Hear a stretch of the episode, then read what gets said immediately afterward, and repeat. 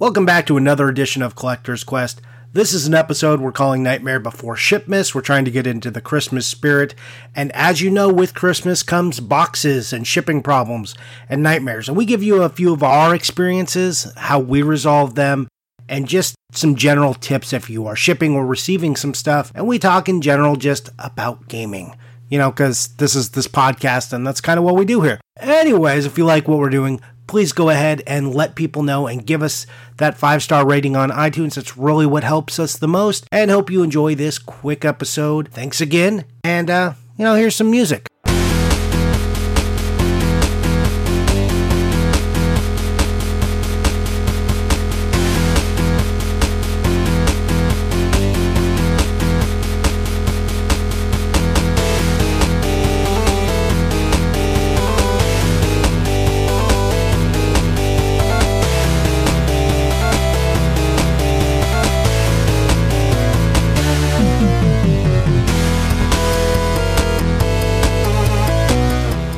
Welcome back to Collector's Quest, another episode we're recording in one take, first try.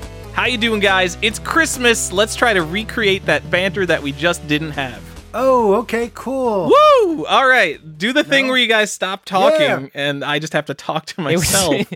it was so natural and joyous the first time we did it, Oh. and now it's awkward. it's and sad. Christmas, something we talked about. Christmas starts It's after not- Thanksgiving. No, no, it's not Christmas. We we yes, we did that. Tyler's trying to tell you it's Christmas. We'll just cut to the chase. It's not Christmas. It's the first week of December, hopefully, or around there. And but everyone feels like it's Christmas because why, Because Tyler? me and why does Stefan it have feel like trees Christmas up, already? and you're a little Grinch who doesn't yet. I I do have my tree up. My tree normally goes up like my tree normally goes up like Christmas Eve, so this is a, a banner year for us. But I hope nothing happens to that tree, Stefan, like a nightmare before Shipsmas.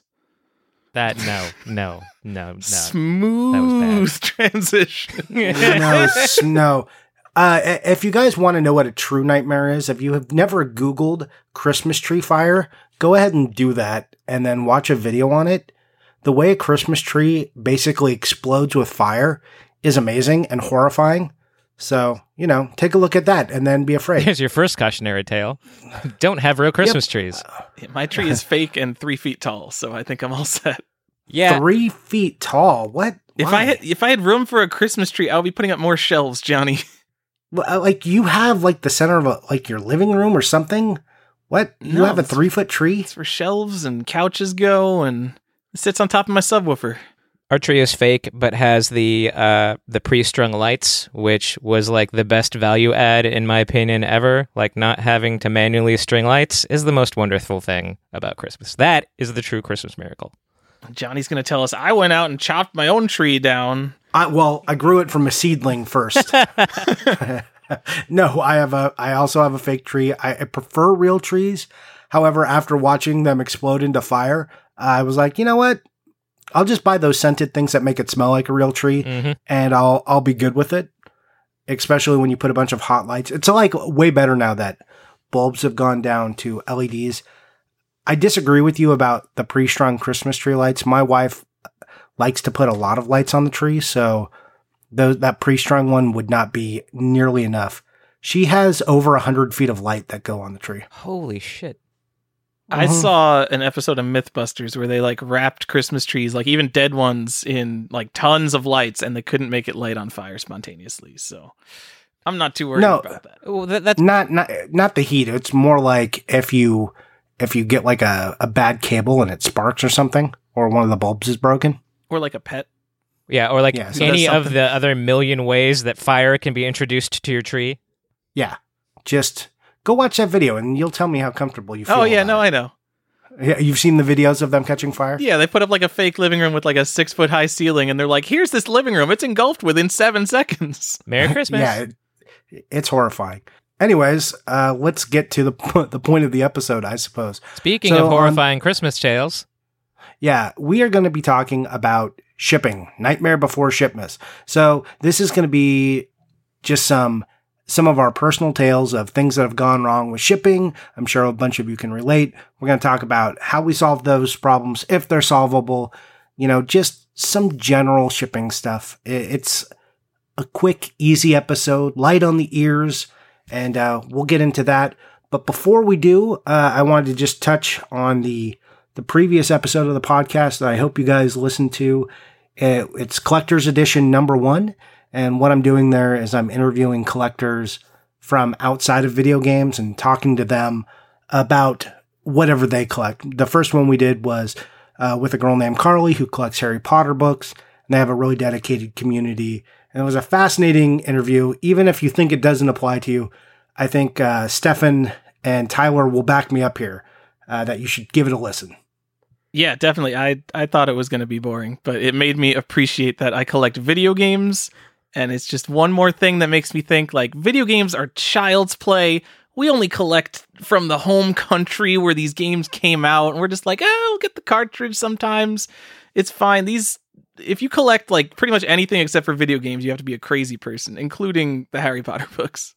Yeah, I uh, I didn't think it was going to be boring, but I didn't think that I would care. I think those are probably two different things. But I found myself like absolutely invested in that episode, and uh, and it was I was I was not surprised sometimes in in how how similar the two hobbies are are you know the game collecting and and really book collecting of any kind, but kind of blown away by some things that were surprised surprising to me, like how much people care about specific languages and um, how heavily like J.K. Rowling's signature is tracked, and um, and and the cost of the uh, most expensive books in that collection. Like there was, it was really eye opening and, and very very cool. So, thank you, Johnny. Yeah, you Johnny, guys can- are welcome. Can I give a spoiler from the episode that I really enjoyed? Yeah, please. My favorite part of the episode is when she shits on softcover books. And she's like, softcover books? Those are bullshit. Well, that I mean, she. I, I think that was mainly for like a lot of the North American stuff. And we, I don't know if we covered it, but some of the translations only do come in softcover. They were never printed in a hardcover. Uh, but if if she could have one, she'll definitely take the hardcover over softcover because softcover books are bullshit. Yeah. Those like the card only people of the Harry Potter world.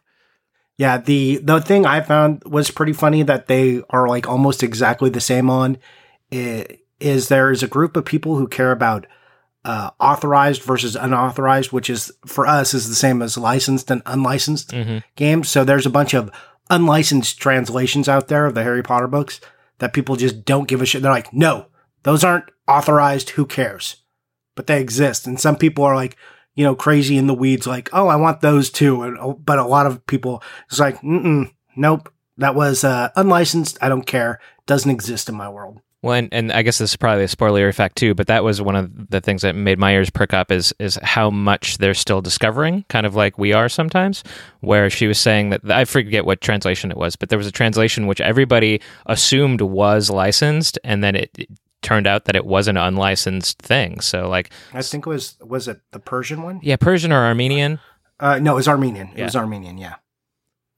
Good trailer for the episode, guys. right? So, anyways, uh, eh, like th- that's two that's genuine tales. Uh, these two guys, Tyler and Stefan, had no idea what was going to happen in that episode. I did not expose them to any of it before they got to hear. Just, uh, just like you guys, it was a surprise for them as well. Uh, so if you guys can take what they said, if you haven't listened to it, check it out. But please do give me feedback on what you liked about the episode, what you didn't. And um, I had a bunch of people already tell me what kind of episodes they would like in the future. I'm going to do a couple of these a year where I try and contact or reach out to a collector who is a big collector, not just, oh, hey, I collect this stuff, I want someone who's kind of in the upper echelon of that collecting so they can come and teach us because that's really what I want this to be is kind of like a teaching experience for people. Like it's interesting to hear about their hobby, but but someone who's actually qualified to like uh, teach down to us. So that's it. Uh, now I think we can get into the show. Sorry, guys. You're apologizing for Well, like I'm us like being excited eh. about one of our episodes. yeah, that was the most No, engaged like- we've been in the first five minutes of an episode ever. No, I, I meant like here. I'm gonna just like before yeah, I let you guys talk about the episode we're supposed to talk about. Let me give a five minute trailer for this thing I just did. so, all right, let's let's get to the episode about shipping nightmares. So, nightmare before shipmas, and we're each gonna we each have a few tales, and uh, like I said, our resolutions, and I think Stefan can lead us off on that. Sure, I can. Uh, so the the first um, story I wanted to start with, and this has actually happened about three or four months ago. I had bought an item on Amazon uh, from a newer seller uh, didn't have any any feedback which that's i guess probably the first cautionary part of this is make sure you look at feedback even on and that doesn't necessarily just apply to ebay accounts. Like anytime you're any any sort of retailer you know if it's if it's being sold by an individual check their feedback. But uh, so i bought this this thing on amazon and they shipped me an empty box. And i go oh that's strange so I, I reached out to them and there was no response. Um, and then as time went by, and this was like a $300 item, and a couple months went by and I got no traction at all. And so I started reaching out to Amazon. And because the seller sent me a box and like had there was like a, a a a tracking number and everything. They did send me a thing. Amazon continued to side with them. I actually submitted my claim 3 times. Each time it was an automated response saying like we've reviewed your account. This isn't something that you can contest. Sorry basically. And then as that went on uh, that account started to get numerous seller feed or buyer feedback saying, "Hey, this guy's a scammer. Stay away. Amazon's not helping me." Um, and so I was kind of at a loss, and I was like, "Okay, well, I'm just going to be losing three hundred dollars. That that sucks." Until I decided to take the story to Twitter and and kind of I wasn't. I'm not saying be a dick on social media, but I am saying advocating your case on social media when you have no other recourse is genuinely helpful, especially with the big box retailers. Because then, because a lot of times with these customer service systems, they are completely automated. I, it was one of those things where if a human being looked at the situation in about five seconds, they'd be like, oh, yeah, this is clearly a scam. This person has only negative feedback. They're all saying they're being scammed and you know, and it's a, a new seller, like it, everything would have would have stunk to high heaven of scam. But because it was a completely automated system, they just continued to reject my claim. So, um, so I did go to Twitter and I started talking about it in very open and but firm terms uh, about what was going on, and that's when I started to get traction. So within a couple of weeks of uh, of, of me me going to Twitter and being my own advocate, that's that's when I got the case resolved. Okay, so I, I think one we should always say, in any case, you should always be your own best advocate. Don't don't just wait for it to be resolved through any automated system, but also maybe like you were saying, you went through the process first. You didn't just jump right into social media and start being like, "This happened to me," like because right. there's a lot of people who just jump right to that. Don't don't do that. Go follow these steps and and see if that works because nine out of ten times, usually those steps are built and what will lead lead in and to some sort of successful conclusion. You know, you may not like the conclusion, but it will be a conclusion, and usually from a real person. I'll talk about mine. I had uh, a miracle piano, kind of just building off that, sent to me. It was I was really excited. It was Miracle Piano for the Nintendo because I already owned one for the Genesis and I decided, you know what? I really need as many giant Miracle piano boxes in my life as I can possibly get. So I bought this one and it was shipped. If you're not familiar with the Miracle piano box, it's uh, like a big, like a long, what would you say, Stefan? Like a three foot long box? Two yeah, I mean, it's, it's a, it's a full size digital keyboard. So, yep. Big. It was taped like someone took not even like clear tape, but they took like the brown strapping tape and went around it, or not uh, strapping tape, uh, kind of the duct tape stuff, and they went around it a few times and over the ends in its own box. They did not put it in a separate box. They just shipped it as that. Like that was a good enough box. Like why would anyone care about that? Yeah, Johnny, you got your shitty keyboard from the 80s or early 90s, right? That's what you wanted. well, the box also came like aside from that damage, it also took shipping damage because it wasn't in a box and like, you know, it was like old styrofoam. So the styrofoam was all broken. The keyboard was actually chipped. Ooh. And I went right to PayPal and re- resolved that claim. Uh, the, the seller wound up not wanting, like he had to give me a refund and he didn't want, uh, he didn't want to pay the $45 to ship it back to him.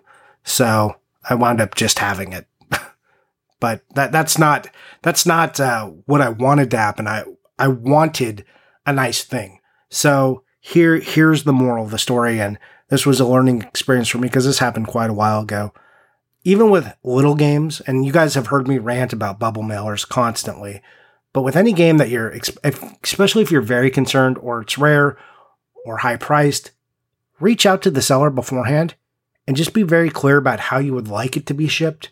Because here's what I found. Even if you've got a good deal, the cost of dealing with PayPal or eBay or anybody, any service to get your money back or to get a return, it's not worth your time. The time investment is so great and you're so annoyed by the end of it.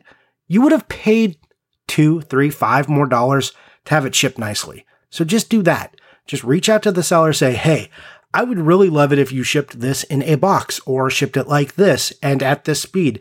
Can you do that? I will pay whatever the difference is. Your world will be a better place. I promise. So. I had a note in my notes specifically saying, "Don't talk about bubble mailers," because I why because we talk about it so much, and I and I knew that we would. Some my story is I had a game crazy. shipped in a bubble mailer, but I had a cardboard box and it got crushed. The, the next story. Well, yeah, cool. Yep, yep, that happens. Yeah, Stefan, did you ever say what your three hundred dollar item was? Was it interesting? Uh, it was a camera lens. I didn't. I wasn't going to Oh, bring it up doesn't immediately because it was. Oh, you should have it pretended it was game, something but, cool. uh, Never mind. I mean, it was a three hundred dollar camera lens, but but the, the What, is that a camera to take pictures of video games? yes, yes, it is. It's the one I you for wasted your money. All right, back. Everyone, go back to the episode Wow. about what you're wasting money on in video game collecting. This is You know- one of them. High price cameras. You know, I Just can use my phone, high price camera enough. for other things too, Johnny. It's very versatile. no, you've you just said it was for games. I mean, that's that's what that was. What was the the onus for me to buy it was for games. Yes, I bought a new lens to take pictures of games too, Johnny. What's up? Uh, was a well. I have my old I have my old camera from whatever some Sony camera, but it's like ah, I don't like my lens. I got a new lens just for Instagram. Look at that. My favorite oh, man. is when anytime that Tyler backs me up. That's that's that's my favorite moment on the podcast. I, I was mainly joking because cameras are versatile tools that you can do a lot of things with. I just wanted to to shit on you guys unnecessarily. I can't take good videos with my stupid Sony camera. Retro Gem Miners made on my iPad. God, anyway, By the way, the last episode where I where I scolded you two and called you assholes, oh man, people thought that was super awkward. But what? Wait, I don't even remember But- what we were fighting about. Uh, we were fighting about your favorite thing about calling oh, something rare, stuff. yeah, the, Oh yeah, my it's real Instagram awkward. post. Yeah. So uh yeah, people are like, wow, that was my wife was like, wow, you even my wife heard it. She's like, oh, you really went after him a little bit, huh? She's like, that's weird. so uh she said I should apologize, and I'm not Oh, going jeez. to. Fuck Back you in guys. the day, you those were were just called assholes. Johnny rants, weren't they? Yeah. Yeah, that's I that was like that was like half the show. That's how I built an audience. Man, So There are many things I expect from you, Johnny. An apology is never one of those things. I I'm fairly good about apologizing when I'm wrong, and I'm I'm okay about being wrong. I'm not one of those people like I gotta be right. I, I like to be right. Everyone likes to be right, but I can handle it if I'm wrong, and I can come back and apologize. Some people are really bad at that, though. But I'm not one of those people. You've heard me apologize for things, Stefan. That's true. I have. So Except there we you have no reason go. to apologize. Can't yeah, and I'm also for good about giving people credit for things and, and saying thank you. Those are things everyone should be good at. That, those are like just human skills. Work on them. Tyler, Well, what, what's your story? I mean, you were talking about Miracle Piano, so I just, the same exact thing happened to my Miracle Piano. It wasn't all taped up, but uh, they did just slap a UPS label on it. This this isn't my story, but the worst part is that uh, because it was like a weird box, they wrote PP all over the box because it meant like postage paid, I guess. So I had had I have PP written all over my Miracle Piano box, which Okay, I did so- try to remove based on like one of our tips episode, and I did okay job of it. Just, But just backing up so it's clear. So they they shipped the piano in the actual retail box, right? There was no. Yes. That is Yep. awful. I am sorry. I, I've had this happen on on more than just the Miracle Piano, but the Miracle Piano was the first thing that ever happened to me on. So I didn't even try to resolve it though because what what normally happens with me whenever like something screws up with shipping, it always ends up being like this thing I got this ridiculous deal on. So it's like, well, I'm if I'm gonna have to send it back, I'm just like, well, forget it because I'm not. I don't ask for partial refunds. I think that's weird. So. Oh well, I, I probably paid like forty bucks for it. It's not even. It's not one of the branded ones. It's just a shitty regular Miracle piano. And this was back Okay. in the 2000s. My real story is I bought out uh, the video game stock of a thrift store on eBay. Uh, zero feedback. It seemed like, you know, probably a couple in their 60s maybe was just selling off all this garbage that they had. Uh, I don't even remember. It was a lot of older stuff. I got some Intellivision, some ColecoVisions. Um, my Sega Master System is from there. S- come back to the Sega Master System. So it was 400 bucks. I would say at the time it was probably closer to maybe 800 to $1,000 worth of stuff. Today, who knows? You know, probably three times that. And they shipped it in one box with no padding. It was like, I can't even, How big? Hold on. How big was this box? I'm going to say like maybe four Steel Battalion boxes, maybe bigger than that. It, it was the, probably the biggest box I'd ever seen shipped. Like, I'm surprised they could get that not on a pallet. yeah, I don't even I, I don't know. Must have been a real grumpy postman that day. So it like multiple ColecoVisions and Intellivisions I remember. And if you know ColecoVisions alone are heavy and their power bricks are heavy, just controllers. So this box shows up and it's basically already opened on my porch and everything is spilling out and there was a Atari chest, a solid wood Atari chest that was not shipped to me cuz I'm like, "Huh, that sure doesn't seem like it was everything they said in the listing." Um, so there's no moral to this story. I just want to say that I had a I came home one day and there was this giant box spilled out on my front porch. This was, you know, 10 years ago. And uh a lot of things were broken and I'm coming back to the Sega Master System cuz not only my Sega Master System but my stupid phaser gun is like basically broken to pieces because of that sad shipping day. I, I can give you a moral of the story, and because I Use I know bubble wrap. Yeah, no, no, no. Be careful when you buy large lots. If if you buy, and I've done this. Uh, this is from experience as well. Uh, I've worked for a few shipping companies. If you are shipping something USPS, if the box is heavy, depending on like what your postal carrier looks like, or like it could be a tiny 90 pound woman. So if it's like a 40 pound box, they're probably rolling that thing end over end. So again, back to that. If you've got, if it's one thing that's just really heavy, that's fine. But if you got like a bunch of stuff, setting that expectation, like, hey, please don't ship more than a 30 pound box, like divvy it up because it's got to go that way. And for people who don't know, you can create shipment one of, one of X, you know, one of, one of two, one of three, whatever, two and two, and it will count as one shipment and the weight is usually relegated, like at least through UPS will be, uh, like a total weight, not, not like I shipped three 30 pound boxes. Yeah, and I mean, go if I if I was looking at this today, I, I wouldn't have even touched it because you know, like no feedback. Clearly, an older couple selling off their old thrift stores crap. They had no idea how to ship anything, uh, so I probably would have just passed on the whole lot, no matter how good of a deal it was. Um, but hey, that's how I ended up with a lot of my old vintage consoles, actually. Yeah, you made, you made that mistake and paid for it. Yeah, and then I, I I like tried to open up a case with them. Like, yo, there's that. This is this. There was this big wooden Atari chest, like a piece of actual furniture. You guys just didn't ship that to me, probably because you already paid double whatever I paid for shipping, and you know it obviously wouldn't fit in the box because it was as big as the box. And uh, I tried to get that for a while, and then I just gave up because they were just such this nice old clueless couple that I'm like, you know what, keep your shitty Atari chest. And now, now going back, I want that Atari chest. I don't even remember what it was. Well, you'll, you'll have to post a picture of what that should look like because I'm curious what a giant Atari chest looks like. I think like. it was like custom made. It was like a TV stand or a chest. I don't even remember. Oh, God. oh, well. That sounds terrible. That sounds terrible. All right.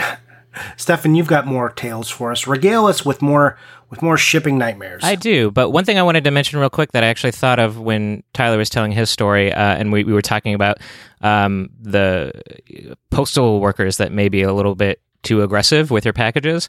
This is one case that, and and normally I don't go tell you to go buy stuff, but if you've been waffling on the idea of a video doorbell, um, I will say that I've had a couple occasions now that that's actually really really help, helped me when I have video uh, I have video footage of the postal worker mishandling or not delivering a package. Um, I did have a Amazon item that was supposed to ship in two boxes. They only delivered one of them, and Amazon said no, we delivered both of them until I showed them actual footage of my postal carrier only delivering one box. So ring doorbells, Nest doorbells, what I mean, they're all pretty comparable and they're not terribly expensive. So if it's something that you have been thinking about doing, then that's that can be helpful. Also, f- just for package theft too, especially this time of year. Um, I know I have a a, uh, a ring doorbell, and as part of it, there's like a like a ring community site, and you and they're always constantly posting stories of people having caught package theft using their ring doorbells. So that's that's something that could be really really helpful. I got cameras all over my front yard ever since I put out my Halloween candy and someone stole the actual bowl the candy was in. And I'm like, God damn, I'm never letting that happen again. That's really rude that they stole your bowl. It's my favorite IKEA bowl. I had to go two two hours away to the nearest IKEA to get another one. That that's really rude. Um, but yeah, that was actually going to be like my my second thing, Stefan. Oh, I'm but sorry. go on with your go on with your next story. I, I didn't. I, it, I thought it would just be anecdotal. I didn't think it would be a I- topic. I- nope, it's fine. I got more to say about it. Okay.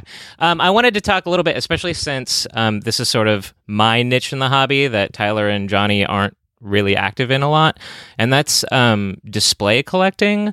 I wanted to talk a little bit about shipping displays and specifically displays that involve lights. Um, be that either a neon sign or something with uh, like a ne- uh, like a prefab neon tube in it or something like that. Um, my specific horror story is I have a beautiful Funko Land three foot neon, and every you know if you've ever go go look at the if you haven't seen the Funko Land logo, go look it up and you'll know what I'm talking about. Each letter in Funko Land is a different color. Um, and it's just it's just a really really pretty sign uh, when it's lit up because those signs are awfully rare, I, I did go ahead and um, and ship it. So I guess that would be my my my mid story cautionary tale is don't don't buy a neon sign uh, that you're going to have to ship unless you really really want it. If it's something like excruciatingly rare, Was this a collector shipping it or just like some guy? There was just some guy like he used to he used to work at Funkoland, um, and this was actually like one of my first neons. So I did I hadn't lived through these horror stories in order to kind of come up with my best practices for them. So uh, my loss is your gain. But um, so a couple things I'll say about lighted signs. Um, so w- when this Funko Land sign arrived, he had he packed it well, but he didn't pack anything around the actual neon tube. So the sign itself was fine, but the actual tubing almost, uh, I think three or four of the individual letters were just completely shattered. And with neon, since it's all usually one piece or connected somehow, then uh, that just makes the whole sign not work. Uh, and then the other thing with vintage neon, basically any neon made before like 2000 ish, uh, if it's colored, chances are that that's painted tube. So instead of the gas in the tube coloring the light, it's actually painted over. So, and they don't make that anymore. So when I went to go fix this sign, it was absorbently expensive because I had to actually track down someone who happened to have extra vintage neon, and of course he he charged a premium for it. So, so that's another thing to know about vintage neon is that if it's painted, if it's colored, and it's before, you know, the year 2000, chances are that's painted tube, and if it breaks, uh, you'll either have to replace it with uh, new tube or find someone who has vintage tube. Uh, to avoid this, especially with with uh, shaped, you know, blown glass neon, make sure that they pack around that neon. So, like, take bubble wrap and make sure that it's between the sign and the actual bulb. Uh, and things to watch out for, especially for like the PlayStation signs that have like the little boxes that have the PlayStation logo. There's actually neon in that box. So the, the, the neon isn't necessarily just in the front of the sign. So do some research. And if it has neon either in the sign or on the back of the sign, make sure that they also pack around that. Because I did buy a PlayStation sign where they I, I made sure tell them to pack around the letters, but there was this little box that had neon in it that they didn't uh, pack around, and so that broke, and then the whole sign broke. So yeah, make sure they pack Sounds around. like I would just never ship a neon sign. Is that that that's why that was like my my mid my mid story uh, cautionary tale is is not to ship, but uh but this is just you know if you have to. Um, the other thing I will If you really like a box of glass, I mean, ship all the neon signs you want. That's right. The other thing I will say is if it is just a neon tube sign, like a fluorescent tube, there is no fluorescent tube that is worth you not just having them keep it, ship you the sign, and then you buy another one. Never, ever, ever. Especially these longer. Like I, I have this uh, this beautiful Sega sign that has a a, a three foot fluorescent tube. Uh, those are like five dollars at Home Depot. There's nothing special about them. Please, please, please, just tell them to keep.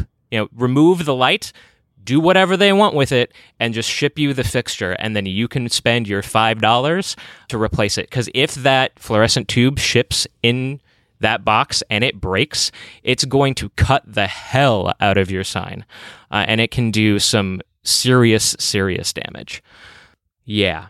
So i think that pretty much covers the the the, uh, the neon sign stuff. Do I have to worry about uh, fiber optic signs? Because neon signs are stupid. I would never buy a neon sign.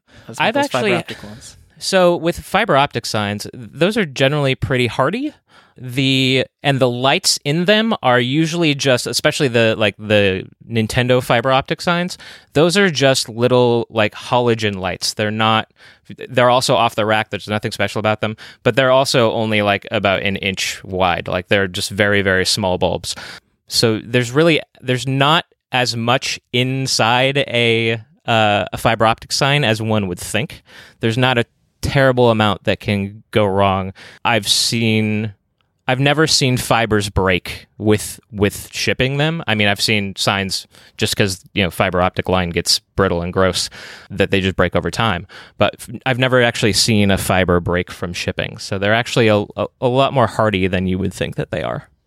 All right. Well, good, good advice. Don't buy neon signs. Don't buy signs. Signs are dumb. So there, there's like a pinball machines from the 30s and 40s. Like I, I was looking for one oh geez, I can't remember. It's it's like World Series Jigsaw. And it's like they were a lot smaller back then. So I was I put out like a wanna buy ad and someone says like, "Oh yeah, I could just ship that over to you. I'm in Michigan, but whatever, I'll just ship that over to you." And this is like before they were even electronics, so it's entirely like a mechanically adjusted machine. It probably costs like 3 or 4000 dollars. You know, it it'll fit in your passenger seat of your car, but just knowing how uh, package handlers would handle a package, I would never ship such a fragile thing like a neon sign or an old pinball machine in the mail. I just can't imagine it. I would be too terrified. Yeah, displays in general, and I guess this will also kind of be a tip too, is that they're they're fragile enough, just in general, not just lights, but just displays in general, because they weren't meant to last. They were meant to promote a product, and then you threw them away.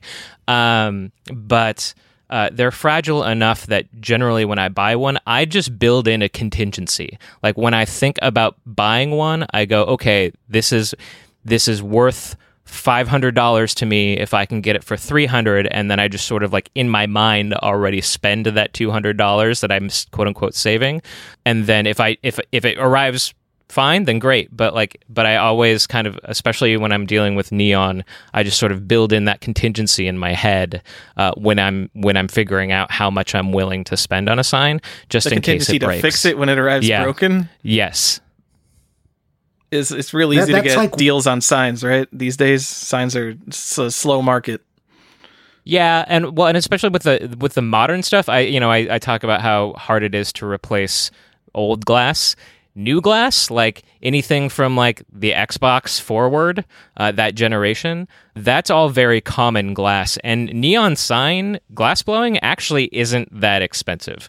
So, um, so you so a neon a a modern neon that you can use regular like modern neon glass for generally that's worth it because it's you know it might be 25 to 50 dollars to to fix a few letters if it breaks it's just that that old painted stuff that you have to source uh, that that gets expensive Okay, I just need to go back and say I was I was joking about the sign market being slow. Signs are absurdly expensive these days.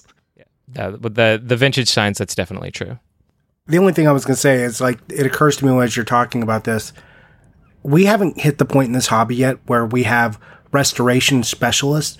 We're, we're starting to get people like Wata Games who grade stuff and people who do minor repairs. I'm not talking restoration like label fixing, but like on displays like that. And I think you will get to the point on some stuff where you get like people who try to fix original labels and stuff. Uh, that's when we know the hobby's gotten insane, right? That's when we get like restoration specialists when that can be somebody's job. But even Yeah. comic people don't want that, right? They that's that's like a separate category of things that real collectors kind of shun. They don't necessarily want it, but I mean, there are professional restorations. So, like museums have like almost every piece that like ancient artifacts, they go through some sort of restoration process, right? Like to restore it to a nice shape. Like a lot of game stores do it right now, just by opening up and like cleaning the cart and doing a bunch of like wiping. That's it's like a minor restoration, but we haven't got to the point where that's just somebody's job. Like I, I just restore these and make them look new again. They, they do it with arcade cabinets. That's a thing you can go pay to have done. And pinballs, right? Yep. Let's let's oh man, this is such a thing. People fight about this in pinball so much. Or, or is it video? I don't even know. But a pinball machine, you restore like a car to bring it back to operational condition. Uh, you know, I think games are closer to comic books where you basically put it on a shelf and it does the restoration doesn't help the functionality of the object. Anyway, And, and that's since feel like I'm kind of, topic. I was it, We, we can have the conversation about restoration later. I just think it's interesting that we haven't hit that point yet. Yeah, I, you know, I, and since we're kind of on this topic anyway, I, I would also just tangentially mention that there are a lot of fakes in the neon scene too, because modern neon is so cheap to make. Um, so there are loads of, of fake signs, but uh, that's actually a topic maybe we'll cover uh, in in another episode when I have time to kind of really dive into to spotting fakes and stuff for for uh, displays. I'd actually be interested in talking about that. So. Yep, we can do a whole episode on displays and signs and stuff, but this isn't that one. Right. Tyler, do you have another shipping one, or do you want me to go to my stuff? Uh, I could talk about it's it's kind of shipping. It's transportation. I will tell the story of my first arcade auction. I just moved into my first apartment in North Carolina and it was empty and I'm like, "Hey, I could just fill this up with arcade games, right? That's a thing people do." So I went down I, like I'd been playing in the arcades and I'm like, "Ah, "I'll just go to an arcade auction. Why not?" Uh, so of course I rent a U-Haul. I don't just like bring a trailer. I'm like, yeah, I'm just gonna I'm gonna fill up. I've heard that arcade machines are cheap at arcade auctions, which is pro- it's it was true in like the 2000s, and then once like Pawn Stars and and Storage Wars and all that crap happened, like just forget it. You can't go to any auction anymore. so there's like four types of people who show up to arcade auctions. There's like the restoration people. There's the people actually still operating games. There's the collectors. And then at the time, there was me, which is the category that I've heard called homeowners, which I like. It's just regular dudes. They have no idea about arcade machines, how to fix them. Uh, and most importantly, they have no idea on the price and they don't bid based on condition. They're just like, oh my God, Mortal Kombat 2, that's probably worth like a thousand dollars. That's such a good game. Uh, so arcade auctions last all day, by the way. Plan to go all day because it takes forever to check out. So I just bid on everything. I just assumed like I could fit. I I bought a huge U-Haul. It was like 16 feet, I think. So uh, you know, I'm like, oh, silent scope for 200 bucks. I'll buy a silent scope machine. Why not? I bid $300 on an original Time Crisis, which thankfully. Uh, I think the owner outbid me, trying to bid me up because he knew I didn't know shit, and I, I had a sigh of relief. Original Time Crisis machines are huge. Anyway, I ended up with uh, a Silent Scope and a two-player Daytona USA machine were the two biggest things I got. Those were the real nightmares, and then like some other little stuff like an Area 51 and uh, some redemption games. Uh, so it's like nine o'clock by the time I check out. And so U-Hauls have a ramp, and you start looking around the parking lot, and everyone has an elevator truck because you know what? Arcade machines are really heavy, and they're not meant to go up U-Haul ramps. So I can get most of the stuff up. It was just me and Ada who were there, and Ada's this little five foot flat little Asian girl, not very strong. No offense, Ada. Uh, so we get like Area 51 and all that crap up in there, and then Silent Scope uh, I have to bring up on its side, and I just I wrecked the side bringing it up this ramp. Uh, it pro- it took me like legitimately a half hour to get this game in U-Haul because we're not strong people. And then Daytona USA two player.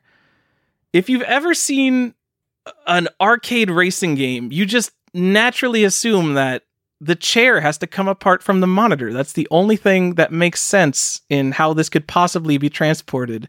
Well, I could say that Daytona USA was one of the last games they made that did not come apart at all. So it split into the topper the left side, the entire thing, and the right side probably weighs 600 pounds each. um, and uh, we're trying to push it up this U-Haul ramp, and it's like on these tiny little wheels, so it like can't even make it up the initial thing. You know, we get on our knees and we're just like looking. We, we're still assuming like the the chair can come off because it doesn't make sense to us. It's so stupid that it wouldn't. And we start like taking it apart. And if we had taken it apart, the whole thing would have fallen apart. And because it was so heavy, we would have never got it back together.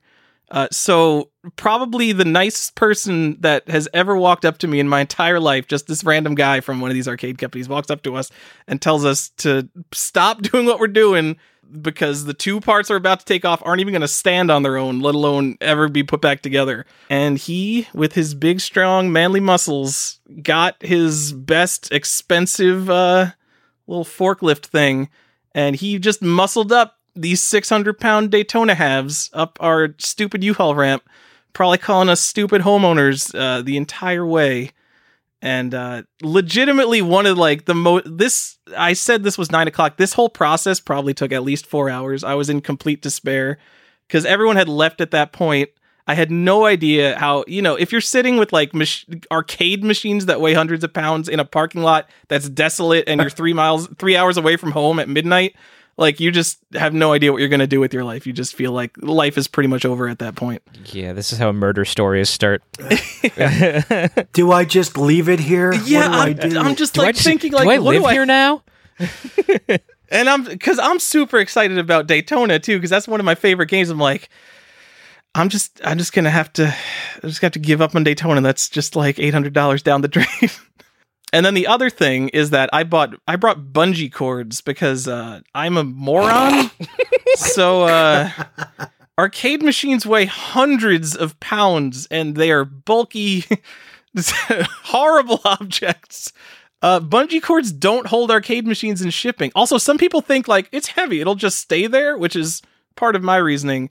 Uh, the laws of physics apply to moving arcade machines. They need to be strapped down tight with ratchet straps uh, so that caused uh, even more damage, which was awesome.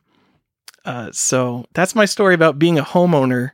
The first time I went to an arcade auction, I got home about three thirty in the morning, and then me and Ada, of course, we couldn't unload these games either. So I had to go and I called uh, up two of my friends at three thirty in the morning, and I still owe them for that one too. So nice. liftgate truck next time, at least. Don't the uh, moral of the story: Don't do that. Don't bring a U-Haul to your first arcade auction and just buy everything that's less than two hundred dollars because you think it would be cool to own a bunch of arcade games. Uh, bring a trailer, buy one game at a time. Or if you're Stefan and you're like, I gotta go balls out in everything I do, then yeah, get liftgate with your truck. I mean, I think the, a liftgate is always a good idea when you're moving anything heavy, but yeah, because I've I've had similar stories where I'd moved things like that and used a U-Haul, and that happened once, and then I went with Penske after that, who they have lift gates on almost all their trucks.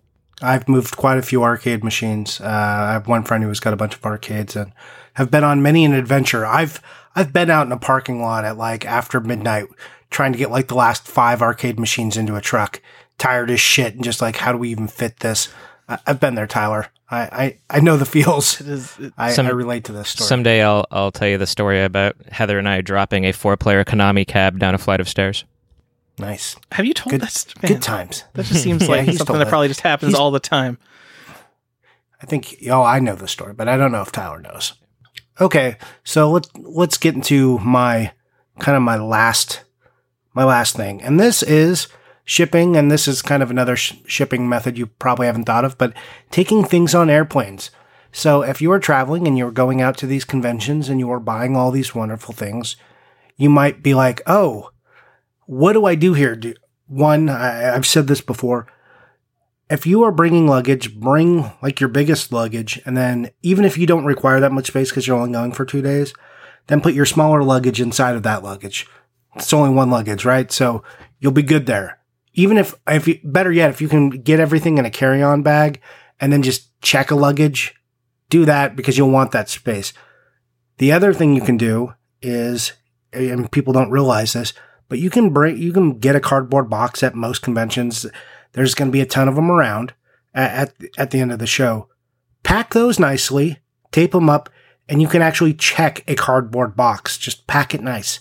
Um, here's some lessons for packing cardboard boxes. when you when you do so, pack either to the top or have enough padding that it fills it. You don't want a lot of compressible space. That's where damage happens. Um, you want you want the walls to all be like padded if possible, but not a whole lot of compressible space. Like you see this in shipping all the time. They're like, oh well, I put padding in there. How, why did those bubbles all pop? Or that like one air tube they put in there? You're like, yeah, because they put a 50 pound package on it. And the law of physics said, here, here's my weight distribution. There's, there's nothing pushing back here. So I'll just fall through this spot. If you have something that's packed to the top, weight distribution is then distributed across the whole object. It doesn't say, okay, well, here's a sink point. So I'll just dive through that. So, um, that's a thing you can do to piggyback onto what Stefan was saying about cameras do get yourself a doorbell camera. It is the season where they will be on sale. Um, just to protect yourself. Package theft is becoming like this new horrible trend mm-hmm. that's going on.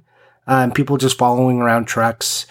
Even if you're like in a nice neighborhood, it's just nice to, you know, know who's at the door. For me, it works out, especially because my wife will never answer the door. Now she can like see if it's there. Or if I'm away, I can be like, oh, I got a package and she's home hey, can you bring that inside? It's like a $300 game or whatever. I don't want it sitting on the porch. So yeah. And, there's a lot of convenient uses for it. And most, if not all, video doorbells now will allow you to speak through them as well. So I've had times where there was like an item I had to sign for, and uh, and the guy had ring rung the doorbell, and, and I was able to you know negotiate him not taking the package away again by uh, by just talking to them through the through the door. Well, you would have to have a, a, cell phone on you for that to work. I don't. Not all of our listeners probably carry cell phones. It's um, just you, Tyler. Yeah, then no, that's hundred percent just you. I just got a new cell phone, guys. So does, why it, bother? Is it a flip Who phone? Who cares? Is it a? It's it's a, it Moto a X. It's like the most mid range thing you can get, but I don't know. It doesn't suck. Maybe I'm going to start using a phone more. Wow. God, I hope so. Maybe we can just have a text chain instead of a stupid Facebook here. chain. God, so, for those of you who don't know, I have to talk through Facebook, which is like my least favorite place to talk to anybody. Yep. You can probably get so, me on Discord then, too if you. Want. And then it always happens where like two of us will be talking while the third one is like working or something, and then it's like impossible to catch up because like there's like 80 lines of text since the last time you How looked at your phone. How does a text make that better? I would just always be the odd guy out strings. on the text who has to catch up on everything when I get back to charge my cell phone. Ah, Tyler, you make things so difficult. Okay, do we have any other tips, or does anybody else want to show, share any horror stories? Uh, have, has anyone had anything particularly pricey games destroyed? Uh, anything like over a hundred dollars destroyed? Uh, yeah, I had. I mean, I've had. Uh, this is just a, a hey, hey, don't use bubble mailers on expensive game story, but I have had a number of Saturn games shipped in bubble mailers and had those shattered. I mean, again, that's just like there's a, it's a semi-replaceable case, but it's still like, you know, some of those working designs games that I've had broken or made me very sad. Yep, uh, we're getting to the point now too where I used to not care if my PlayStation games were shipped in bubble mailers, but now I, I even want those in boxes.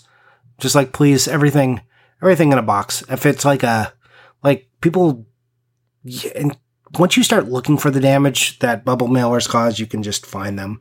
So it's it's sad times for bubble mailers.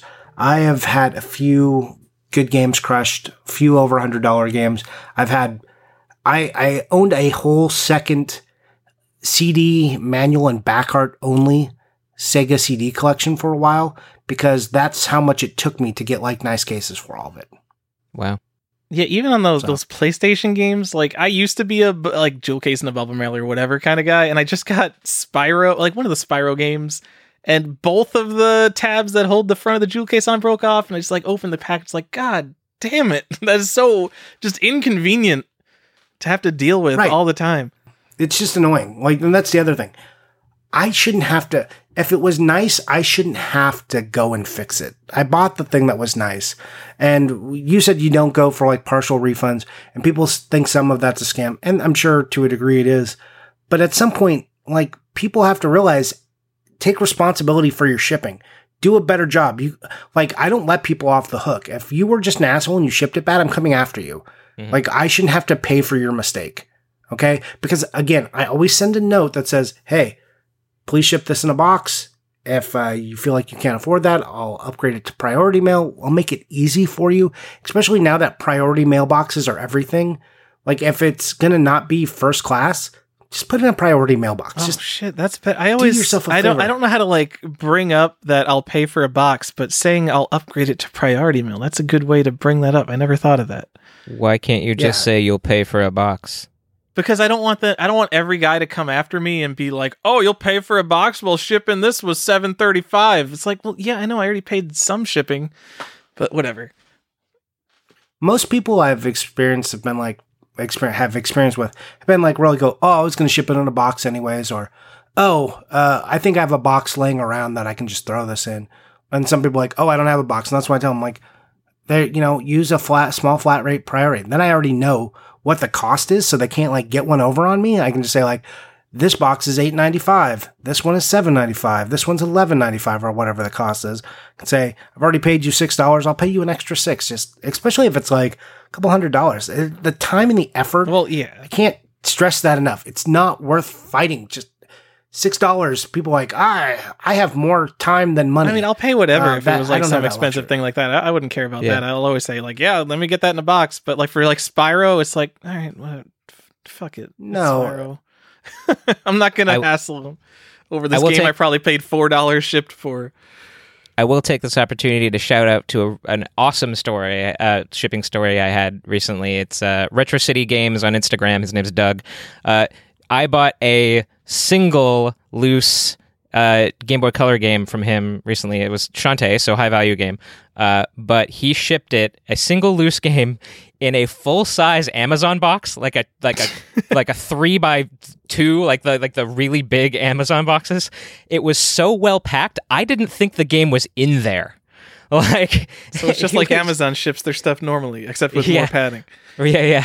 So, uh, so that was a that was a case of a retailer realizing the value of an item and packing the hell out of it. So, thanks, Doug. That was really nice of you. Well, I mean, at some point, just like you don't. The other thing is, if you're a buyer or if you're a seller, I'm sure you're like, all these asshole buyers or scammers, they're going to say it's damaged, whether it's not. So defend yourself. Yeah. Just, just pretend that everyone is an asshole and a scammer, and then do the thing where you package it well to protect yourself from them. And then even take a picture of it. I actually do that. Whenever I take a picture or whenever I ship a high dollar item, I take pictures of the packing so I know exactly how it went out.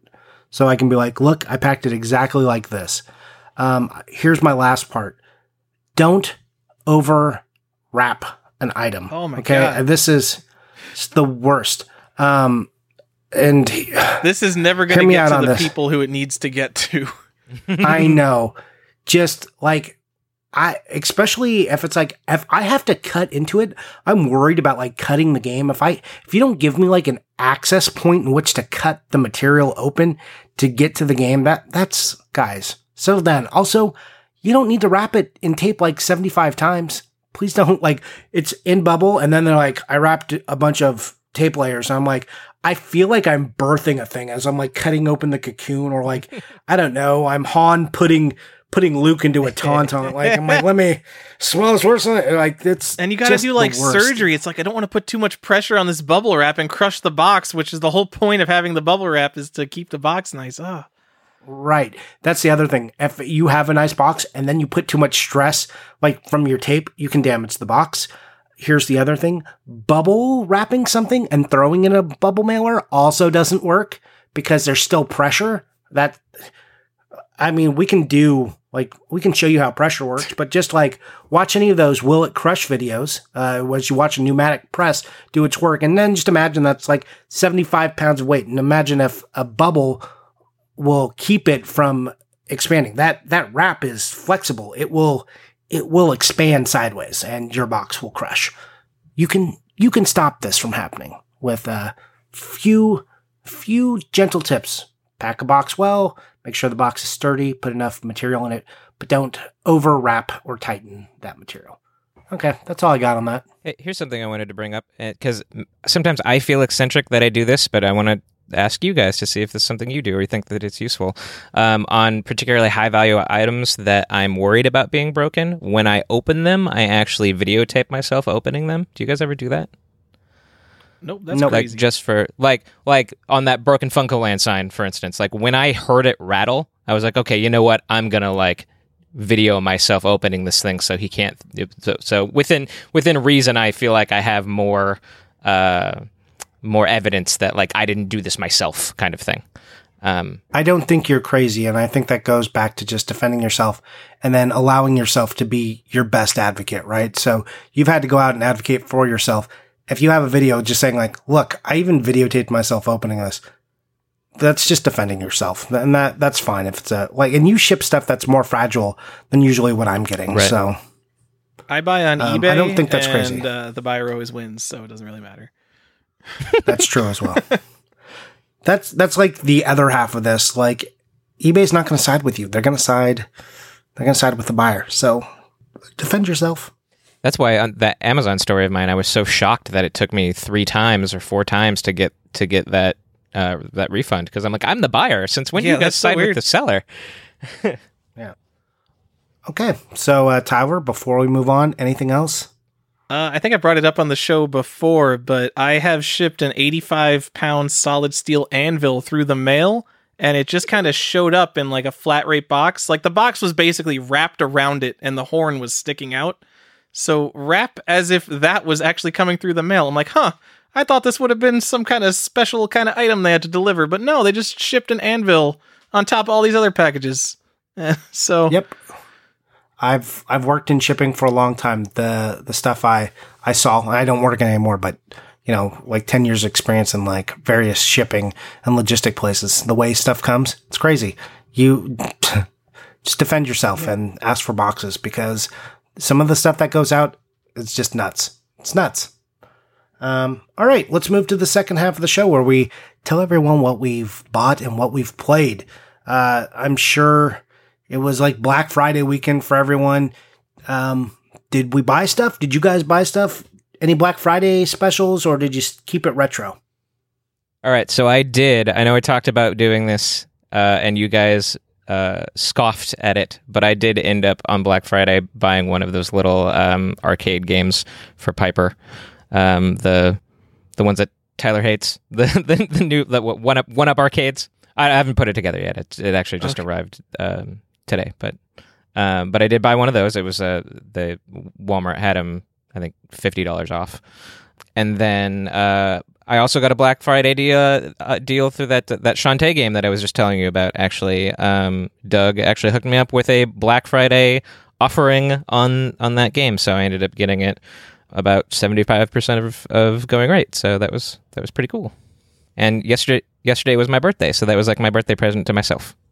Yeah, a happy birthday, Stefan. Hey, thanks. happy birthday. Tyler's not even going to say happy birthday. It's messed up. Happy birthday. What are you, 28? Thirty seven. Oh, you're 28 in my heart. Teresa. Yeah, that's nice, I guess. Tyler, uh, Johnny, did you all get right, let me. Black Friday deals. How do we? How is? Do we go around the buying first, and then do we go to the playing, or do we both at the same? Yeah. I don't know how this section works, just- and I've been here a while. just go with what you're buying, and then we'll talk about what we played later. All right. The playing is the least important. My my local game store, local my local game store had thirty percent off. Uh, I went down there. I got Parasite Eve and uh, just like a bunch of PlayStation games. Um, I, I went to the store and I'm like, because whenever I go there, they're not like a huge store. They don't have like any. They don't have like any high end stuff. So when they have something that's like over hundred dollars, it's like kind of a big deal. So Parasite Eve was the only thing I didn't have that was like in their glass case. And then I just I literally walk around the store and I buy every game I don't have because their prices are usually a little below eBay and 30% off on top of that. I'll buy PlayStation games, whatever. And uh, I think that there must have been a bunch of eBay uh, these eBay deals have been going on all over the place because I have uh, I got Mega Man 7, I got Metal Warriors, and I got Zero the Kamikaze Squirrel on SNES. And then uh, I bought a really nice complete copy of Link to the Past, which I didn't have. Which uh, Nice. Link to the Past, like over a hundred dollars, like if you want a nice copy. Which, what is that? That's a lot of money for a Zelda game. yeah, I mean, you can pick it for up for like sixty if you don't care about condition. If you're 50 or 60. some monster, um, SNES games are just the worst on eBay because everything, all these games must have been sitting here for like years because no one wants any of these garbage condition games that are sitting up there. That is true. Because at that point, like, is the box so bad? Then who cares? Just buy the cart. Yeah, Like, who's buying like a Zelda game with a crappy box to like check it off a list? You want that Zelda game to be like on the top of your shelf, even if you're not like a hardcore collector. You want a nice Zelda game, man. I agree with you. Anything else you got? Did you go to any retailers, uh, retailers, retail stores, like uh, big box stores, and buy anything? Did you participate in any of those sales? I went to Walmart. I went to Walmart with like with- just Ew. with my family, and I just fig- and I went to Target, and I just figured like, oh, I'll go around the Blu-ray section. They'll probably have a bunch of like four dollar Blu-rays, and there was nothing. Was it me, or, or were there no good Blu-rays on sale this year? What happened? I thought Black There was- Friday is the magical like- land of cheap Blu-rays. I I don't know what happened, but there was like a few. Like Deadpool two was like six dollars. Like Best Buy had a few, but uh, I think you're right. Like back in the day, there used to just be like bins of like three dollar DVDs and like you know under ten dollar Blu-rays. Now it's now it's different. I think Blu-rays are also just cheaper in general than they used to be. Now as we're moving to like the 4K Ultra HD editions and stuff. But like, fuck that! like, I'm not gonna spend thirty dollars on one movie. I'm not spending more than like five dollars unless it's like a Criterion Collection movie. So Black Friday is supposed to be like, all right, I could buy some movies, and I got nothing. Yeah, that's that's rough. I bought Deadpool 2, uh, which I don't even care about. Stefan, if you want this Deadpool 2, you can have it. I just wanted the digital code. Okay. and I, I want to ask you about, I know you probably got some more digital codes for me that I want to pay you for. Probably. So I bought, let's see, what did I buy? I bought a bunch of Switch games, just like that I didn't have some of the Sonics, like a Street Fighter and stuff, because uh, Best Buy had them on Cyber Monday for pretty cheap, and they were allowing Gamers Club to go on. So like twenty dollar games were knocked down to fifteen. Like a bunch of thirty dollar games became twenty dollar games, which became fifteen dollar games. So that was cool. am I, sorry, um, Johnny, am I crazy thinking that Gamers Club wasn't a thing anymore? I thought they. They closed it down, but if you're still if you were still a member and your subscription is still active, it's still going until it expires. Huh, fun fact. Yep. So mine is still active. Um, I wish I would have renewed it uh, later because a twenty percent off is sweet. Um, I bought Christmas gifts, so I didn't buy too much for myself. I did get a nice Jack Nicklaus Turbo Golf in box for the Turbo Duo, or uh, the Turbo Duo, TurboGrafx version, the HuCard version boxed, which is kind of hard to find. So that came, and that was cool. Wait, Johnny, And school then- me. Is the HuCard or is the CD version harder to find? The CD version is Oh, harder okay. to find. But the HuCard in a box is hard to find too. Right. They're both hard to find in the box. The HuCard, you'll find the HuCard for that stupid thing all day long. Any version of the CD one will be hard to find. so more you know. I just had, I just had Hyrule Verse, uh, who's Andrew, uh, hook me up with a box. I don't know if it's a good price or a great price, but he, he gave me a good deal on just the CD a while ago. And then he came across another box copy. So he sold me just the box. So now I, he's now sold me the complete copy that will soon be here. By the time this podcast goes up, I'll probably have a picture of both of them standing together. And they're annoying because it's the exact same box except one has a sticker on it. Not a It's a game that really game. needed to be re-released, probably. No, no, I don't think that. I don't think that CD audio like was really selling it. Yeah, real dumb, real dumb. But uh, yeah, that game's super annoying to find. Glad it's off the list, and now I just got two more. So if anyone's got a Might and Magic or a Terraforming they want to sell me, I'm your boy. Just uh, send me a message because I would love to be done with that set. Those are the only two I have left. Is that where we're all at in our collecting at this point, where we're just like thankful that we don't have to like look for stuff anymore, and that's why we like collecting these things? Um, well, I'm almost like you know, I baby on the way. I'm gonna have to curb a lot of my collecting, so I just want to like complete stuff that I'm in the middle of just to be done because I don't want to be thinking about that while I'm like in the first year of the baby. I 100% things- did that too when Piper was on the way. I was like, oh my god, she's going to be here. I have to spend all the money.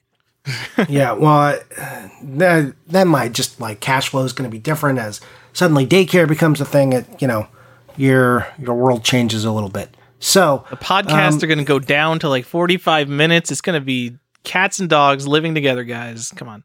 Yep, I, I may not be on some of those podcasts. Who knows? Who knows what crazy things could happen?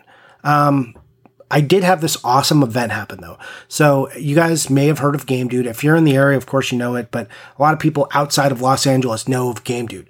So they had a pretty respectable sale on um, Cyber Monday or was it Black Friday? No, it was Black Friday. It was 25% off all like everything basically at different times. So my wife and I were going to go out to Game Dude and it was like the three o'clock, um, all the classic stuff.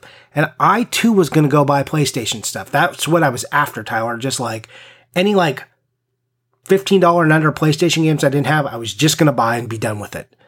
So that's what I was going for. So here's how this panned out for me. I'll just share you the story. Uh, I also want to preface this by saying, typically on Black Friday, not typically, but there's been many occasions where I've had this be like one of my unluckiest days of the year. I've been hospitalized several times. I like tore all the ligaments in my ankle. Uh, got like an unknown bacterial infection. I almost died. You know, had a fever of over 106 and like was rushed to a hospital, spent like five days there. Uh, this is just like bad family events. Why I don't love Thanksgiving. You know, like as a fat guy, it's the eating holiday. So I always get a little leery around this. You'd think it would be my favorite, but I'm, I'm not. I, I don't love it. I get super cautious. Anyways, uh, it's been really great lately, so I don't know what's been going on. It's like, oh man, all this nice stuff has happened. My anniversary just happened at the same time, so I'm like trying to take it back a little bit that week. Anyways, we're on our way. I'm like, oh, I got to get gas. There's a little gas station right on the corner by my house. I stop, get gas, no big deal. I go to turn the car on. The car does not turn back on. I'm like, oh, cool. That's great. This is the best. Okay. I call AAA. You know, they're like, okay, we'll send our battery guy down. Like a bunch of weird stuff happened. And when a hybrid's battery dies, it like gets a little weird. Um, it was just a battery, so no big deal. I was like, okay, that cost me, you know, 150 bucks. I'm not happy about it, but it's over. The battery's replaced. The car's, you know, 2014 probably needed a new basic battery. It, it was the, cool. I was going to say it was the basic battery, not not the hybrid battery. Because yeah, I was like, wow. Not the hybrid. yeah, I was going to say like, wow, yeah, yeah. I need to get a hybrid. That's cheaper than I thought. Yeah, no, not a hybrid, uh, not the hybrid battery. This is on a Honda Accord. You got like a basic battery too. I mean, they all have like that one battery, but this is like a basic where you would expect a car battery to to still be in the Accord. So not a big deal. Like I said, uh, but it took like an hour and a half for all that to play out. And I was like, and then LA traffic on a Friday, even Black Friday, just, you know what it's like, Stefan, trying to get to that spot in North Hollywood. Yep. It's like, yeah, it's going to take me an hour to get there now. Now that like, and Game Dude's going to be a zoo and I'm going to need like an hour's worth of help, uh, which is hard to get there. So I said, F it. I'm just not going to take advantage of that sale. I'm just going to turn around and go home. Go home, immediately pick up the mail. I'm like, all right, cool. Here's the mail. First letter I see, it's jury duty. jury. When is the jury duty for? Starts on Christmas Eve. Sweet. so, and if you guys don't know, my baby is supposed to be born on January 1, which means actually from like here on out, I'm in like baby alert mode. The baby can be born from now till like 12 days or I mean it won't go 12 days but like 5 days after mm-hmm. you know the baby can be born from that January 1 date. So I'm just like cool.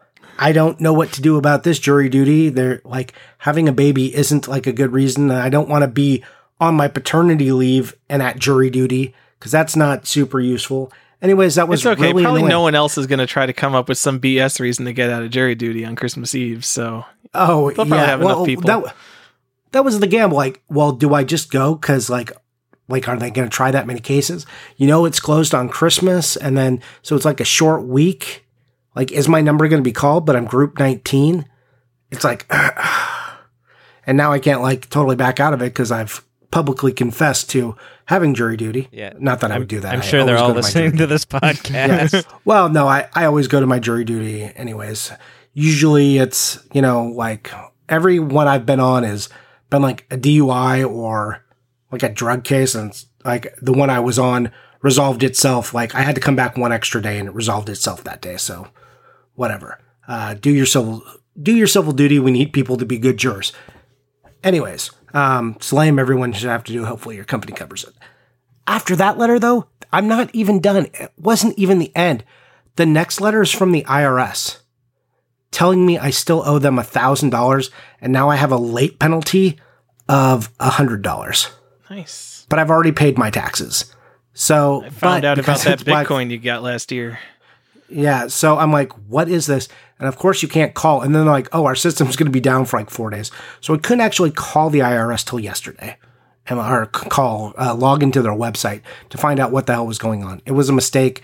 I did have like a thirty dollar late fee because they cast the check late or whatever. But I, so I just like paid that and took care of it. But yeah, that was like it was just a, a less than a two hour span of my life where it went car battery dead, wait around, jury duty on Christmas Eve. Uh, IRS wants over a thousand dollars. I heard that Game Dude had a terraforming box and it was super nice. Uh, it doesn't have a box. See, I It's thought just in a jewel case. I thought that I was listening to this whole thing expecting like this to end with like and then this really genuinely amazing thing happened. But no, it's just like 15 minutes of you talking about how your life sucks. No, no.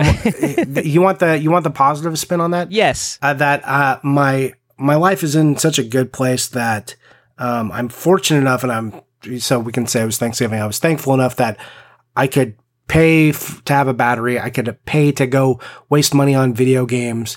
I could have afforded to I could have afforded to pay the IRS a thousand dollars, and I have the time, and I work for a company that would pay me to go to jury duty anyways because they believe in that kind Damn of stuff. So- coastal elites like Johnny. God bless us So- everyone. Yeah, so that I mean, it was super annoying, and I wasn't happy about it. And it feels kind of unlucky, and of course, I was grumbly about it. But uh, end of the day, um, perspective is everything, and just like taking stock and being like, well, you know, all that sucks, but that you know, there was a point in my life where that that would have been like, what the fuck do I do? How do I solve this? You know, at like twenty. Um, I'm older, and so just for people who are younger, you get past those moments. So here we are, nice positive ending. There, better. Better. All right. I feel cool. fulfilled. Okay. Uh, did you guys play any games? Oh, I um I think the last time I had started uh Red Dead Redemption 2 and I think I haven't really I played it a little bit more, but just enough to decide that I think I'm not going to play it anymore. So like I don't know, I'm kind of ready to get on to the next thing, which I think is probably going to be one of the new Assassin's Creeds. I haven't decided which one because those are basically the same game, just with different wrappers. But no uh, way. yeah, way. but uh, yeah, I think you know I'm just at the point in my life where I just don't I I don't have a whole lot of time for like those like 200 hour experiences, and so I'm pickier and pickier about them. So I kind of got into Red Dead enough to go, okay, I know what this game is. I'm just I'm not gonna spend the next 80 hours riding a horse around to do stuff, and that's just not a thing I'm gonna do. So. I guess I guess the moral of the story is I, I I didn't play any games, but I identified the one that I wasn't gonna play. I don't know, but no, I haven't really Okay. played anything. The end. You can you can bring that and Spider Man over to me so I can play them because I haven't tried either of them. Okay, yeah, sure. Games are too long. Fix it. Stefan, you're in the industry. Fix it. Games are way too long. Okay, More game is not better game. I make mobile games now, so I'm at the other end of that spectrum. you can't get any shorter experiences than the ones that I make. Yeah, I'm I'm totally good. I told you like I like a 20 hour game. That's great. 20 hours, even a 10 hour game. If it's a great 10 hour, I would rather have a great 10 to 15 hour game than a pretty good you know 50 hour game. I think that's everyone, but that's No, not. it's not really like not. kids and stuff. No, it's really Well, not. People yeah. people No, with why- a lot of time still want those like expansive ridiculousnesses. And I, I think there's a market for both, and that's why like Uncharted games like that. I'm like that was awesome, great. Uncharted's great. People are like, well, blah blah blah. I'm like, and there was still a little bloat like in the last Uncharted. I was like, you could have cut like an hour out of that game. That's why I like games that take the like have like a like the the sandbox games that have that like core story that's super super short, and then they have all the ancillary stuff. And if you want to do that, then great, you can turn it into a two two hundred hour experience. The uh the last Elder Scrolls, um, the one That with game all was the stupid dragons. long. I, I mainline all the Bethesda games. I think that game took me like 25, 30 hours to do the main story. Nope, eight hours. I did it in eight. Oh, man. You did it I wrong. didn't beeline fast enough. I know I beat right. Fallout 3 in like three and a half hours, and after the main quest, I'm like, I'm done with this game. Not my favorite Fallout game. So those are the kinds of like larger experiences that I do enjoy, where I can kind of a la carte as much extra content as I want. And I guess this uh-huh. isn't like that. It didn't seem to be. I think with Rockstar though, like I think it's they're they those experiences are so bloated that it tends to be like I don't even know if I am in the core storyline right now. You know, like there's not that sense of like, okay, yes, I'm on the main quest. Like I, I feel like it's more difficult to discern with their modern games. And uh okay, cool. Gonna cut you off. Do it, Tyler. Did you play Johnny's ready to go. Uh, I guess His the story most was super long too. I was. I I agree. I I added to the blame. It's not your fault. It's my fault. I take blame. So the So- the most opinionated thing that I played is I beat Mega Man three for the first time, and I, I've always played Mega Man two. I, for whatever reason, I, I love Mega Man two. Never played Mega Man three. I always hear people talk about Mega Man two versus Mega Man three. I don't even know how this is a freaking debate because Mega Man three feels like this janky hack of Mega Man 2 that they couldn't even get to run properly. It's got so much slowdown. It's got glitches like uh the first time I made it to Wily's castle, one of the bosses just disappeared when I shot it and I had to reset the game. It's like, "Oh, that's fun." Uh and then the stupid uh, whatever the robot something bosses in between. Johnny, you're a Mega Man guy. So if you don't play Mega Man games, you got the 8 robot bosses and then you got Wily's castle after that and it's great. Yep. It's like an hour long. It's a beautiful, wonderful game. Mega Man 3 in the middle of there's like probably 12 boss fights in a regular Mega Man game. And in the middle of this game, they decide to put these extra four levels, which are these four shitty, stupid short levels that suck. And then at the end of those levels, you fight two Mega Man 2 bosses. So it literally almost is a Mega Man 2 hack. I don't want to fight the Mega Man 2 bosses again. It's just bloated, it's slow, it's fine. It's, it's still a Mega Man game, but I don't know. Mega Man 3, I did not, I was not impressed at all. Yeah, well, I mean, I don't know who's debating that three is better. I mean, I'm sure there are people, but two is two is always the best Mega Man game to me. It's like if someone came up to me and they're like, "You know what the best Super Mario Brothers game is? New Super Mario Brothers 2 on the 3DS." Like, what what are you talking about? Not even close. And now there's going to be that one else? guy who's like way into Mega Man 3 is going to get real angry on Instagram. Oh, you've offended people, but did you play anything else? Uh, nothing that I care enough to talk about. A bunch of NES. homo. Okay. You don't care. Send hate mail to default gen. That's default J E N. That's correct. Um, I nice. Um, I played Zelda. I think that I think I talked about this on the last one. I played that like special edition of Zelda. Did not like it. Uh, I played the special edition of Gradius, Gradius, however you prefer to say it. Um, that was fine. Like, whatever. Just learn to play Gradius, and then it's kind of the same thing. I I don't know why that one was necessary. I was just like, here, do you want to play the last three levels of Gradius? I was like, eh, pretty extra. And then I played some Lego Harry Potter on the Switch because that's I'm a nerd, and that's Is that a new game or is uh, that the it's same thing? no, no, it's it's literally the old two games that they just ported over, which they ported over to the PS4. Now they ported it over to the Xbox and the Switch. But because I have the whole collection, I bought them, and I I just wanted to test it out on the Switch. Those and games have got to be see over how it like played 10 on the years Switch. old. Am I They're right? getting pretty old now. They're getting pretty old. Yeah. man. So the first one I think is like 2011 or whatever. Um, maybe not that old. All right, that's not as Anyways. bad as I thought. I thought they would be like early PS2 games or something. When did Harry Po- Harry Potter came No. out? In like the late 90s, early 2000s. All right. Uh, uh, well, the movies and stuff ran till like 2011, I think. And the bundle, there was a PlayStation bundle that had Harry Potter in it, but it wasn't. It wasn't a game. It was the final movie bundle for a 3D copy of it, a Blu-ray for the PS3. Oh, all right. It came out in 2010 for anyone wondering if you want to get your remake hate hats on whether it's acceptable to re-release a game made in 2010 on modern consoles as if it's an exciting thing. Well, they took it and then they bundled it with because there's years one through four and then years five through seven. They packaged it as one, but you don't you. It's still just two separate games. Like they didn't even join them together because I think they were using slightly different engines at that point, so they couldn't even seam it together as one game. I wish they would. I wish they would actually just remake it. Now, like they've re-released a new line of like Harry Potter Legos, so character models and stuff Wait, have what? changed. You want them to put work into making a new game rather than just re-releasing games from years past on the Nintendo Switch, Johnny? It's time to Yes, they- get a reality check. They've done it with Star Wars like seven or eight times. Like just throw me some more Harry Potter love. Also, you know, do like a like a sweeping overview so you don't have to go into all the minutia and then maybe give me like the first couple the first two movies of uh, Fantastic Beasts too. Cuz the only way to play any like Lego Harry Potter or Fantastic Beasts was through Lego Dimensions and that game was a disaster.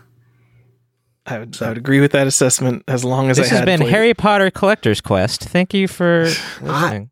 We all know I'm a Harry Potter nerd. That's I like, just like how- everyone knows that. That's not it's not a thing. You asked what I did. Like I like to engage in Harry Potter over the holidays. We just got Crimes of Grindelwald. You know, there's a lot to there's a lot of Harry Potter stuff going on. I just like how we've bookended this uh, this podcast with Harry Potter. Uh, look, if I could just have a Harry Potter podcast, I would just I would have that in addition to this. I would find time in my life for that. You could do that. You're an adult. I I I don't I don't know enough people to want to engage and talk with me about it or how to how to get people to engage with me and talk with me about it. You just spoke with someone about it. We had a whole podcast on it. I- Start your yes, own I- podcast with her. Well, no, she's they're they're too knowledgeable. They they don't want some pleb like me. so, anyways, um there we go. That that's all I got. I just it's fun to be able to speculate about Harry Potter again. It's been a while. So, I'm excited. Can I be excited about a thing? Aren't I always negative about everything? Can I be happy about one thing? Just leave me alone, Tyler. Yeah, Tyler. What? Stop No, being I don't want to be ganged up on, Steph, and I'm supposed to team up with you. All right. Uh, that's all I got, which was plenty.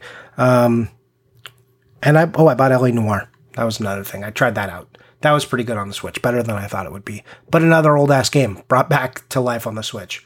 With the ugliest Which, if you guys- cover art ever. Man, yeah, but we're gonna go in. I want to do an episode on all the games coming to the Switch and what what a train wreck this is becoming, and how like what it's gonna be like to collect this. Because I've got some strong thoughts, and I want to hear. I want to get your guys' take. I sent I I spammed you guys like a hundred pictures one night, and you guys said nothing about it. But there, I've got an episode laid down in my head that I I want to engage with you guys in. But we'll do that later. There's a preview for something that'll probably happen in nine months. Yeah. All right, great. Uh, hey, Stefan, where can we find you? Uh, on YouTube sometimes, and mostly Instagram at Archon1981, A R C H O N 1981. And uh, Tyler? You think the guy from LA Noire looks like that guy from The Godfather? No, he looks like the guy from Mad Men because that's who he's modeled after. I was going to say, because it is that guy. Yeah. Oh, I actually got to say it. I thought you were gonna. I wasn't even expecting a response. To that. I thought you were just gonna scold me. Uh, I'm I'm default Gen, default G E N. I'm great. I was hoping you would get your own name wrong again. J O H R. Oh.